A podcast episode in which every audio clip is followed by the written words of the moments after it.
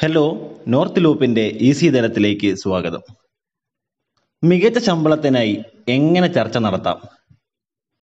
കഠിനാധ്വാനം കൂടുതൽ ചെയ്ത് സമ്പാദിക്കുന്നത് എത്ര പ്രധാനമാണെന്ന് കഴിഞ്ഞ കുറച്ച് എപ്പിസോഡുകളിൽ നമ്മൾ കണ്ടു.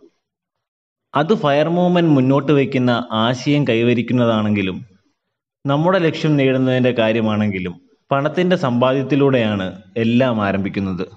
നിങ്ങൾക്ക് ഒരു ജോലി ഉണ്ടെങ്കിൽ മികച്ച ശമ്പളം ലഭിക്കാൻ നിങ്ങൾ ചർച്ച നടത്തേണ്ടത് വളരെ പ്രധാനമാണ്. അതിനായി സഹപ്രവർത്തകരുമായി ഒരു പരസ്പര ധാരണയിലെത്തുന്നതിനാവണം നിങ്ങൾ കൂടുതൽ പ്രാധാന്യം കൊടുക്കാൻ. ജോലിയെ സംബന്ധിച്ചിടത്തോളം നിങ്ങളുടെ തൊഴിലുടമ കൂടുതൽ പരിഗണന നൽകുന്നത് ഏറ്റവും കുറഞ്ഞ ശമ്പളത്തിന് നിങ്ങളുടെ സമയത്തെ ഏറ്റവും നന്നായി എങ്ങനെ ഉപയോഗിക്കാമെന്നാണ്. മറുവശത്ത് നിങ്ങൾ ജോലി ചെയ്യുന്ന ഓരോ മണിക്കൂറിന്റെയും മൂല്യം പരമാവധി വർദ്ധിപ്പിക്കാൻ നിങ്ങൾ ശ്രമിക്കുന്നു. കാരണം നിങ്ങൾ ചെയ്യുന്ന ജോലിയുടെ മൂല്യം നിർണയിക്കാൻ വ്യക്തമായ മാർഗമില്ലാത്തതിനാൽ ചർച്ചയുടെ പ്രധാന ലക്ഷ്യം ശമ്പളമാകുന്നു. ഒരു കമ്പനിയിൽ നിന്നുള്ള നിങ്ങളുടെ പിന്മാറ്റം കമ്പനിയുടെ പ്രവർത്തനത്തെ എങ്ങനെ ബാധിക്കും?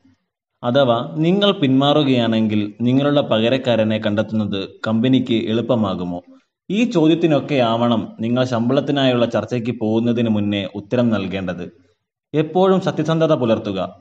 പക്ഷേ ഒരിക്കലും നമ്മൾ നമ്മളെ തന്നെ വില കുറച്ച് കാണരുത്.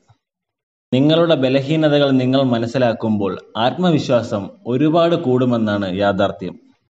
നിങ്ങളുടെ ബോസുമായോ മേലധികാരികളുമായോ അല്ലെങ്കിൽ നിങ്ങളുടെ വരുമാനത്തിൽ വർധനവ് കൊണ്ടുവരാൻ സാധ്യമായവരോട് സംസാരിക്കുക.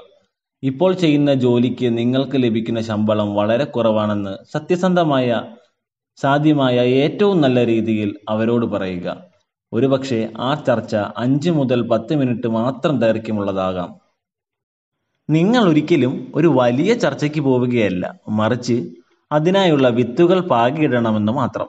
ശമ്പള വർധനവ് നടപ്പാക്കാൻ കമ്പനി ആലോചിക്കുന്നതിന് മുന്നേ തന്നെ നിങ്ങൾ അതിനുള്ള നടപടിക്രമങ്ങൾ നേരത്തെ തന്നെ തുടങ്ങുക. ഇടയ്ക്കിടെ വർഷങ്ങൾ മാറുമ്പോൾ ശമ്പള വർധനവ് ആവശ്യമാണെന്ന് മാനേജ്മെന്റിനെ വളരെ മാന്യമായി ഓർമ്മപ്പെടുത്തുന്നത് നല്ലതാണ്.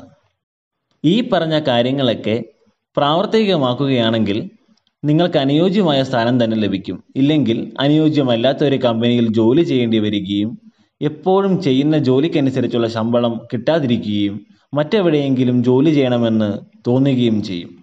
ഈ എപ്പിസോഡ് ഉപകാരപ്രദമാകുന്ന ആളുകളിലേക്ക് ഷെയർ ചെയ്യുക. ഒപ്പം നിങ്ങളെയും നിങ്ങളുടെ പണത്തെയും ദിനംപ്രതി ലാഭിക്കാനും വളർത്താനും സാധിക്കുന്ന പുതിയ അറിവുകൾക്കായി ഈസി ധനം ഫോളോ ചെയ്യുക.